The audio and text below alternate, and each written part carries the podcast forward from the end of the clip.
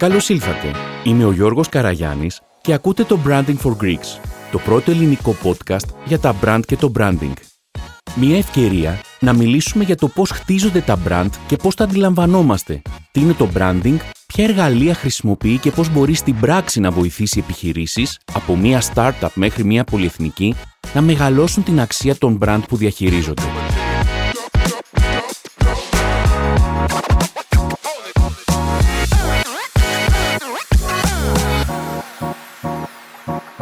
Καλημέρα φίλοι και φίλες. Δεύτερο επεισόδιο Branding for Greeks και πριν συνεχίσω θέλω να πω ένα μεγάλο ευχαριστώ σε όλους εκείνους που άκουσαν το πρώτο επεισόδιο και σε εκείνους που μου έστειλαν τα μηνύματά τους με τα καλά τους λόγια και τις παρατηρήσεις τους.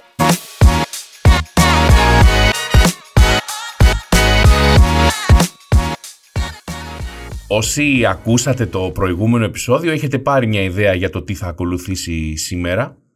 Θα μιλήσουμε για την ιστορία του branding, ξεκινώντας ένα ταξίδι σχεδόν από το 5000 π.Χ. φτάνοντας μέχρι και το σήμερα.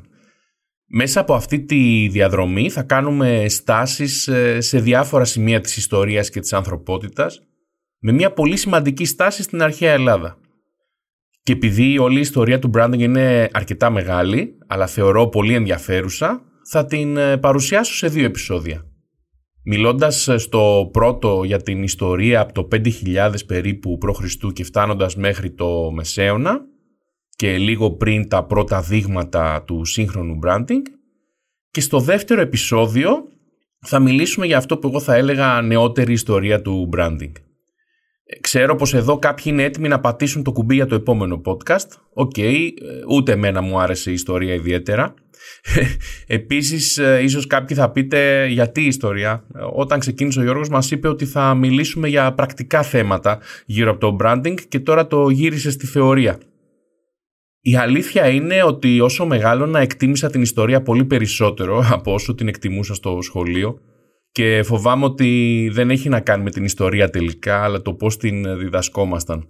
αλλά αυτό προφανώς είναι θέμα για άλλο podcast. Αφενός πιστεύω ότι για να μπορέσουμε να κάνουμε μια σωστή πρακτική εφαρμογή πρέπει να έχουμε ένα καλό θεωρητικό υπόβαθρο και αφετέρου όλη αυτή η πορεία μέσα από την ε, ιστορία του branding θα βγάλει κάποια πολύ χρήσιμα πρακτικά συμπεράσματα και θα μας προβληματίσει αρκετά για το πώς αντιμετωπίζουμε τα brand σήμερα. Οπότε μείνετε συντονισμένοι και το ταξίδι μας ξεκινάει σε λίγο.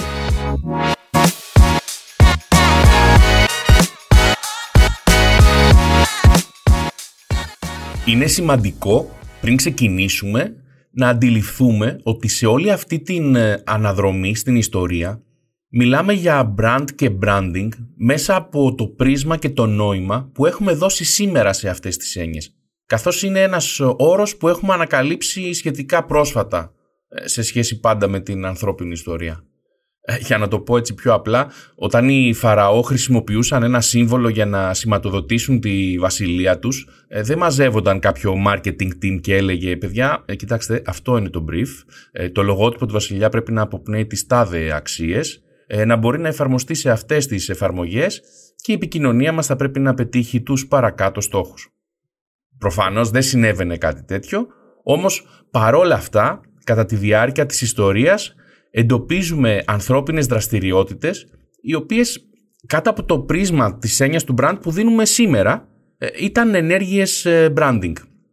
Ουσιαστικά σηματοδοτούσαν την ιδιοκτησία, την ποιότητα, την προέλευση κάποιων προϊόντων, ε, βοηθούσαν στη διαφοροποίηση ακολουθούσαν και εξελίσσονταν ανάλογα με το οικονομικό κλίμα της εποχής και φορτίζονταν με αξίες και έννοιες αφηρημένες. Πράγματα που κάνουν ξεκάθαρα και τα brand σήμερα. Άσχετα αν το κάνουν θεωρητικά πάντα πιο συντονισμένα και με σχέδιο. Γι' αυτό αξίζει να τις μελετήσουμε και να δούμε τι μπορούμε να μάθουμε από αυτές. Κάποιοι μελετητές μάλιστα ονομάζουν αυτά τα πρώτα brand δανειζόμενοι το ελληνικό συνθετικό πρώτο ως πρώτο brands. Πότε έχουμε λοιπόν τα πρώτα δείγματα branding? Εγώ όταν ξεκινούσα και ίσως και οι περισσότεροι από εσάς είχα μάθει για τους ε, Αμερικανούς cowboys, τους γελαδάριδες, όπου για να ξεχωρίσουν τα κοπάδια τους, τα μάρκαραν με ένα πυρωμένο σίδερο, ο καθένας με το δικό του σήμα. Η αλήθεια είναι όμως πως το να σημαδέψω το κοπάδι μου ώστε όλοι να ξέρουν ποιος είναι ο ιδιοκτήτης του ήταν μια πρακτική που συναντάμε πολύ πολύ πολύ πιο πριν, στην αρχαία Αίγυπτο. Και γι' αυτό θα ξεκινήσουμε και το ταξίδι μας από εκεί.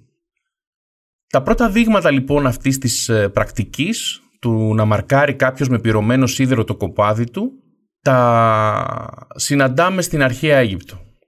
Ο σκοπός είναι προφανής. Ήταν ένας εύκολος τρόπος για να μπορείς να βρίσκεις τα ζώα που σου ανήκουν αν έφευγαν από το κοπάδι ή αν κάποιος τα έκλεβε. Νεότεροι μελετητές λένε πως η τεχνική αυτή βέβαια του μαρκαρίσματος δεν αφορούσε μόνο τα ζώα αλλά και τους ε, σκλάβους ε, και ήταν μια πρακτική η οποία δυστυχώς εφαρμόστηκε για αιώνες ε, και μέχρι και το Μεσαίωνα. Οι Φαραώ επίσης χρησιμοποιούσαν σύμβολα που σηματοδοτούσαν τη βασιλική και θεϊκή ιδιότητά τους και τα εφάρμοζαν στις πυραμίδες που κατασκευάζονταν για αυτούς και τα συναντάμε σε διάφορες τυχογραφίες. Επίσης έχουμε ενδείξεις ότι ολόκληρες ομάδες οι οποίες ε, συμμετείχαν στην ε, κατασκευή των πυραμίδων είχαν το δικό τους ε, σύμβολο καθώς επίσης και πολλά από τα υλικά τα οποία κατασκευάζονταν οι πυραμίδες είχαν κάποιο σύμβολο το οποίο ενδεχομένως να αναφέρονταν στην προέλευση του υλικού. Περίπου την ίδια εποχή στην ε, Μεσοποταμία, την περιοχή που είναι σήμερα το Ιράκ, συναντάμε πάρα πολλά αρχαιολογικά ευρήματα τα οποία μπορούμε να συνδέσουμε με ενέργειες branding. Εδώ λοιπόν ανακαλύφθηκαν πόματα αγκίων τα οποία είχαν πάνω τους ε, διάφορα σύμβολα και τα οποία κάποιοι μελετητές υποστηρίζουν ότι έδιναν πληροφορίες για τα προϊόντα τα οποία έκλειναν, σφράγιζαν και οι οποίες είτε είχαν να κάνουν με την ποιότητα ε, είτε είχαν να κάνουν με την ε, προέλευση των προϊόντων αυτών. Υποστηρίζουν μάλιστα ότι τις ε, χρησιμοποιούσαν για να δώσουν προστιθέμενη αξία σε αυτά τα προϊόντα καθώς υπάρχουν κάποιες ενδείξεις ότι κάποιες από αυτές τις σφραγίδες είχαν μεγαλύτερη αξία, μεγαλύτερο κύρος θα λέγαμε από κάποιες άλλες. Ένας εξίσου λαμπρός πολιτισμός με τους ε, σύγχρονούς του, της Αιγύπτου και της ε, Μεσοποταμίας, ήταν ο πολιτισμός της κοιλάδας του Ινδού, ο Χαράπιος πολιτισμός όπως ονομάζεται επίσης, από την Χάραπα, την πόλη που ανακαλύφθηκαν τα πρώτα υπολείμματά του τυχαία το 1925. Οι κάτοικοι του ζούσαν σε πόλεις με μελετημένη πολιοδομία και πέρα από τη γεωργία, οι πληθυσμοί τους είχαν αναπτύξει καινοτόμες ε, τεχνικές στη μεταλλουργία και στη χειροτεχνία και είχαν και πολύ εξελιγμένη αγκιοπλαστική. Στον αρχαίο κόσμο γενικά ε, ήταν πολύ διαδεδομένη η χρήση της ε, σφραγίδας σαν μέσο σηματοδότησης και έκφρασης αυθεντικότητας και ενίοτε εξουσίας. Εντοπίζουμε λοιπόν και εδώ σφραγίδες οι οποίες ήταν φιλοτεχνημένες με τίγρεις, ελέφαντες και άλλα ζώα τα οποία συναντάμε στην περιοχή και που φαίνεται να ε, χρησιμοποιούσαν οι τοπικοί έμποροι για να σηματοδοτήσουν τα προϊόντα τους. Τέτοιες φραγίδες έχουν βρεθεί και στη Σουμερία, που σημαίνει ότι υπήρχαν ε, εμπορικές συναλλαγές μεταξύ των δύο λαών. Μάλιστα ένας ε, μεγάλος αριθμός τέτοιων σφραγίδων έχει βρεθεί στο νησί Φάιλακα, στο κέντρο του Περσικού κόλπου, που μοιάζει να ήταν κάτι σαν ένα σημείο συνάντησης των εμπόρων από τον Ινδό ποταμό και των Σουμερίων. Αυτές οι σφραγίδες ε, μας υποδεικνύουν ότι τα προϊόντα από την κοιλάδα του Ινδού παραδίδονταν, αποθηκεύονταν και τελικά επαναδιανέμονταν από τη συγκεκριμένη περιοχή και φαίνεται ότι οι σφραγίδες αυτές αποκάλυπταν την ταυτότητα του αποστολέα ενός προϊόντος ή ενδεχομένως πιστοποιούσαν την ταυτότητα ε, ή την εξουσία που είχε δοθεί σε αυτόν που έφερε αυτές τις ε, σφραγίδες ε, είτε από τον έμπορο είτε ενδεχομένως από έναν κρατικό φορέα της εποχής στο να κάνει αυτές τις συναλλαγές. Ίσως όμως η σηματοδότηση αυτή να είχε και κάποιο περαιτέρω συμβολισμό. Για παράδειγμα, έχει ανακαλυφθεί μια σφραγίδα η οποία απεικονίζει τη θεά της γονιμότητας Σίβα. Κάποιοι μελετητές ερμηνεύουν την ανακάλυψη αυτή ως την παλαιότερη περίπτωση εικόνας που χρησιμοποιήθηκε το σεξ και η θρησκεία για λόγους επικοινωνίας, για λόγους marketing. Βλέπουμε λοιπόν ξεκάθαρα πως οι άνθρωποι σε όλη αυτή την ε, περίοδο χρησιμοποιούν σύμβολα για να δηλώσουν ιδιοκτησία, προέλευση και ποιότητα και εξουσία ε, είτε για τα προϊόντα τους είτε ακόμα και για τους ίδιους όπως η Φαραώ.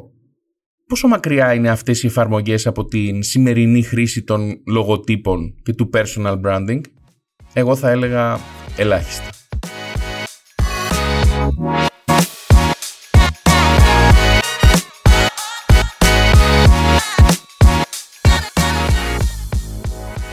Ας μεταφερθούμε λίγο πιο βορειοανατολικά από την κοιλάδα του Ινδού, μεταξύ του 2000 και 1500 π.Χ. και στη δυναστεία του Σάνγκ στην Κίνα. Οι αγρότες της περιοχής εκεί δεν είχαν την εξέλιξη που είχαν οι αντίστοιχοι του χαράπιου πολιτισμού την ίδια χρονική περίοδο. Τα περισσότερα που γνωρίζουμε για εκείνη την εποχή έρχονται από ανασκαφές στην περιοχή Ανιάνγκ.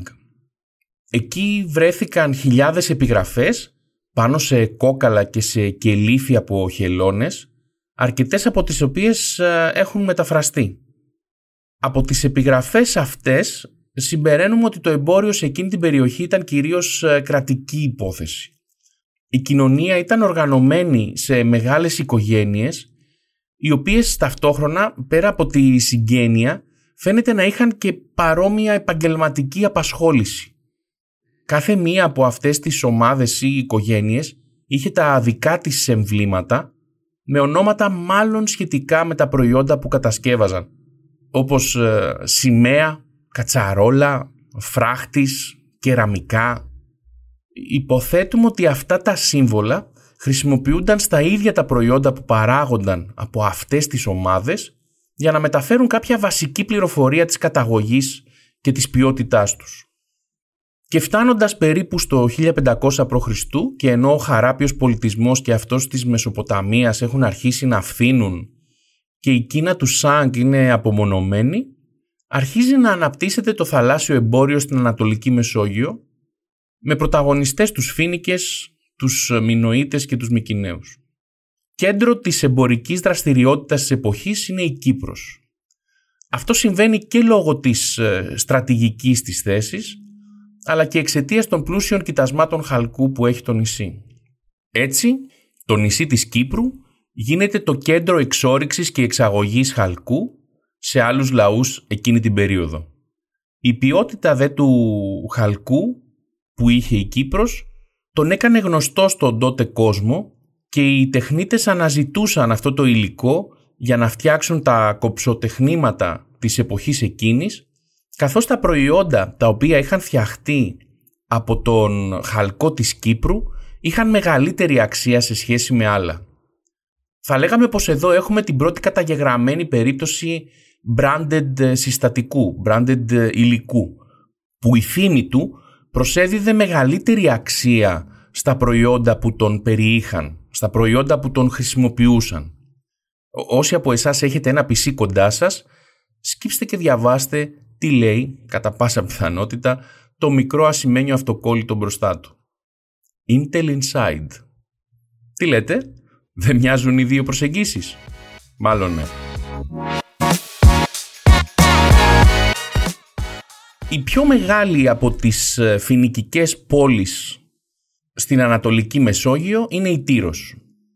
Η κύρια θεότητα της Τύρου ήταν ο Βάλ Μελκάρτ, που ήταν ε, προστάτης της πόλης.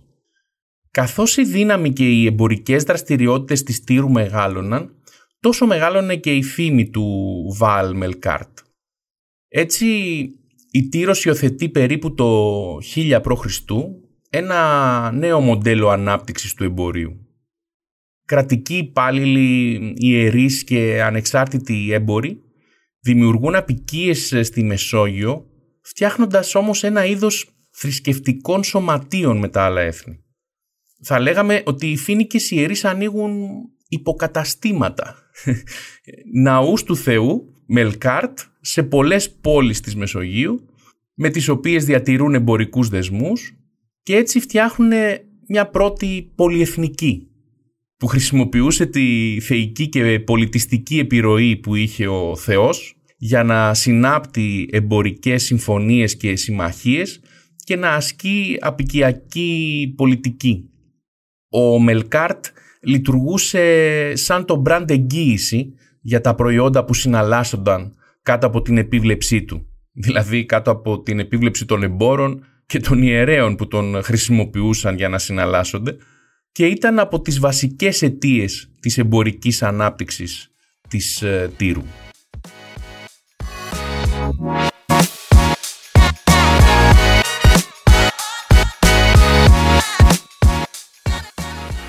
Και φτάνουμε στην Ελλάδα.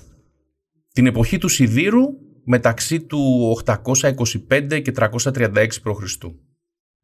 Εδώ εμφανίζεται σιγά σιγά ένα εναλλακτικό μοντέλο ανάπτυξης της τότε επιχειρηματικότητας που σε ένα βαθμό αμφισβητεί το ιεραρχικό μοντέλο που συναντήσαμε στους φίνικες με βασιλιάδες και θεούς. Έχουμε την εμφάνιση της πόλης κράτους. Οι πολίτες είναι ίσοι απέναντι στον νόμο και η αρχή του βασιλιά αντικαθίσταται από τον νόμο. Ουσιαστικά έχουμε την εμφάνιση της δημοκρατίας. Έτσι η προστασία των πολιτών σαν μεμονωμένες μονάδες οδηγεί στην άνθηση μιας επιχειρηματικής κουλτούρας που βασίζεται στους κανόνες της αγοράς και στον ανταγωνισμό. Αυτή η ανάπτυξη οδηγεί και σε παράλληλη ανάπτυξη συνειδητών τεχνικών branding. Ας πάρουμε ένα μικρό μάθημα από τους Αθηναίους αγκιογράφους της εποχής. Τα κορινθιακά αγκία αρχικά κυριαρχούν στις ε, μακρινές αγορές της Ιταλίας και οι Αθηναίοι στην πρώτη περίοδο του ανταγωνισμού μιμούνται σε μεγάλο βαθμό τα κορινθιακά. Αλλά ενώ οι Κορίνθιοι τυποποιούν όλο και περισσότερο την παραγωγή τους και επαναλαμβάνονται σε σχήματα και μοτίβα, οι Αθηναίοι αγκιογράφοι αρχίζουν να δημιουργούν νέες πρωτότυπες συνθέσεις, εμπνεσμένες κυρίως από τη μυθολογία και δημιουργούν αγκία με νέα σχήματα. Σήμερα κάποιοι θα το έλεγαν innovation. Πράγματι, αυτή η στρατηγική πετυχαίνει και ως τα μέσα του 6ου αιώνα π.Χ. τα Αττικά αγκία επικρατούν ε, στην αγορά των πολυτελών αγκίων που είχε αναπτυχθεί, ιδιαίτερα στην ε, ε, Ετρουρία, δηλαδή το βόρειο τμήμα της κεντρικής Ιταλίας, εκτοπίζοντας τα κορινθιακά. Τι άλλο όμως έκαναν οι Αθηναίοι αγκιογράφοι την εποχή εκείνη; Και έχουμε ένα σημείο σταθμό για το branding και με κάνει να λέω ότι το branding ξεκίνησε στην Ελλάδα. Έκαναν κάτι που μέχρι τότε δεν είχαμε συναντήσει ποτέ ξανά, τουλάχιστον βάσει των αρχαιολογικών ανακαλύψεων που έχουμε μέχρι σήμερα. Υπογράφουν προσωποποιημένα τα έργα τους. Ναι, το πρώτο υπογεγραμμένο προϊόν το εντοπίζουμε στην Ελλάδα. Σοφίλος έγραυσεν. Δηλαδή, ο Σοφίλος ζωγράφησε. Διαβάζουμε στα θράσματα ενός Λέβητα από τα φάρσαλα της Θεσσαλίας, όπου φυλάσσεται σήμερα στο Εθνικό Αρχαιολογικό Μουσείο και χρονολογείται γύρω στο 580 π.Χ. Ο Σοφίλος είναι ο πρώτος Αθηναίος αγκιογράφος που υπογράφει επώνυμα τα έργα του. Ο Σοφίλος είναι ενεργός περίπου μεταξύ του 590 και του 570 π.Χ. Ε, Λέβητα του Σοφίλου θα συναντήσουμε και στο Λονδίνο στο Βρετανικό Μουσείο. Εκτός από το έργο του ε, για την εγχώρια αγορά, ήταν επίσης ένας από τους βασικούς προτεργάτες, κατά μία έννοια, της διαδικασίας ε, παραγωνισμού της κορινθιακής αγκιογραφίας από τις αγορές της Ετρουρίας και της Νότιας Ιταλίας τα έργα του εξήχθησαν μέχρι την περιοχή της Μαύρης Θάλασσας, τη Συρία και την Αίγυπτο. Ίσως κάποιοι να πούν ότι ο Σοφίλος δεν έκανε και κάτι τρομερό, ε, υπέγραψε απλά το έργο του. Ίσως πρέπει να θυμηθούμε μερικά ονόματα για να καταλάβουμε την αλλαγή που έφερε αυτή η θεωρητικά απλή κίνηση που έκανε ο Σοφίλος. Αντίντας, Αρμάνι, Σεβρολέτ, Φεράρι, Γκούτσι, Χιουγκομπός, Καβασάκι, Μακδόναλτς, Μερσέντες, Φίλιπς, Σουζούκι, Disney, Yamaha και μπορώ βέβαια να συνεχίσω για πάρα πολλή ώρα. Όπως καταλάβατε, όλα αυτά είναι τα ονόματα των δημιουργών αυτών των brand που σήμερα αγοράζουμε και χρησιμοποιούμε όλοι. Είναι αν θέλετε οι σημερινοί τεχνίτες που αποφάσισαν να βάλουν το όνομά τους πάνω στα προϊόντα τους, θέλοντας πάνω κάτω να κάνουν ό,τι ήθελε να κάνει και ο Σοφίλος στα αγκία του το 580 π.Χ.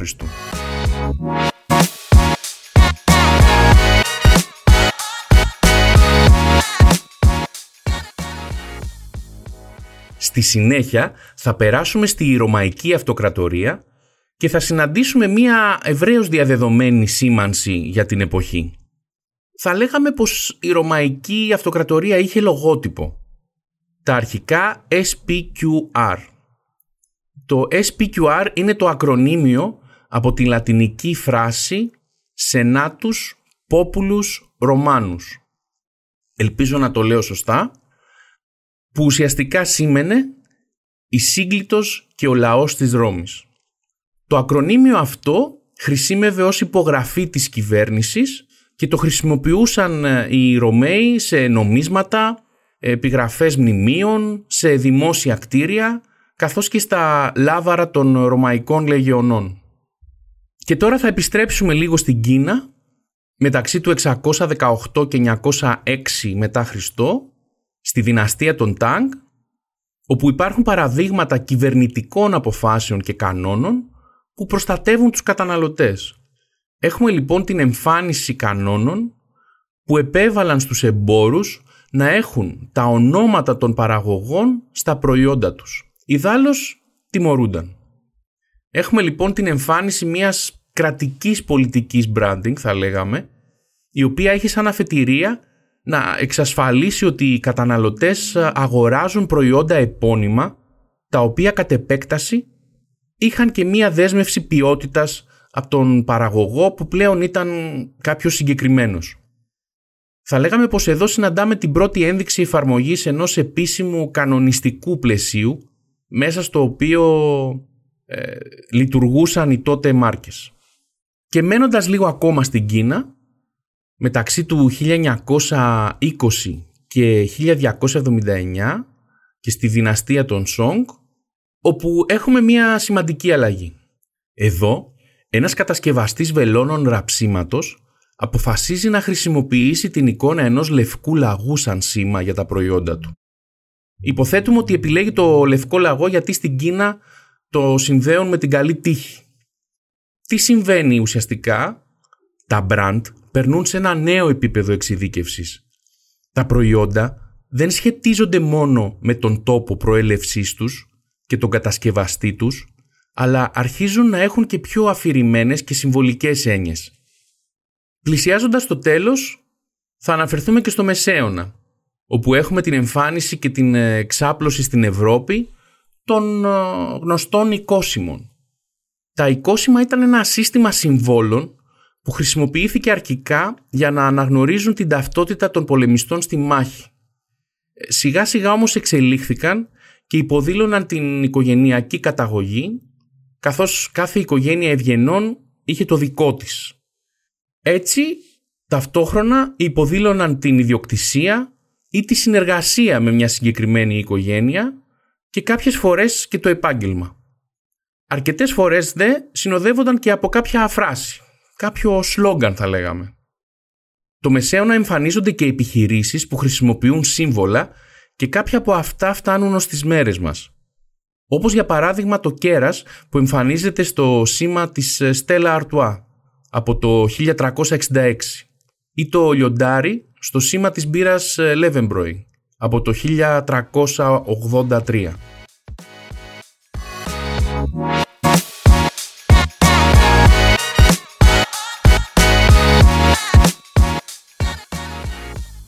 Κάνοντας μια σύντομη περίληψη, σε αυτό το επεισόδιο είδαμε μέσα από αυτή τη διαδρομή μας στην ιστορία των brand από την αρχαία Αίγυπτο μέχρι το Μεσαίωνα ότι οι μάρκες εκείνης της ε, περίοδου ξεκίνησαν μεταφέροντας απλές πληροφορίες για το προϊόν, το είδος του, τη μεταφορά και την ε, αποθήκευσή του, καθώς και την ε, προέλευσή του. Στη συνέχεια μίλησαν για την ποιότητά του και συνέχισαν να εξελίσσονται μέχρι να φτάσουν σε ένα σημείο που άρχισαν να έχουν ακόμα και αφηρημένες έννοιες, όπως η τύχη.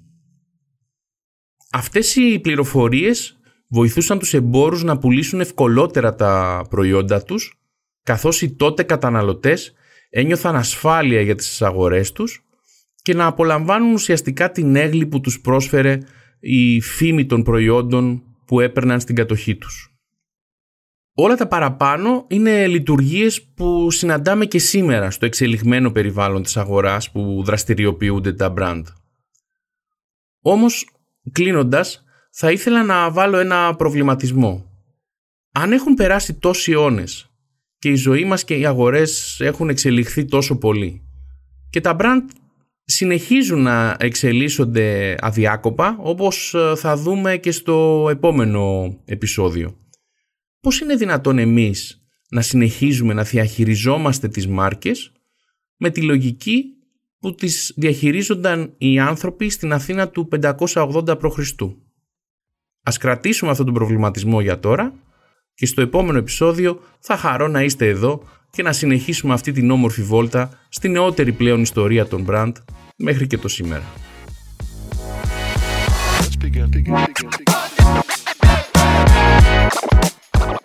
Ακούσατε ένα ακόμη podcast της σειράς Branding for Greeks με τον Γιώργο Καραγιάννη.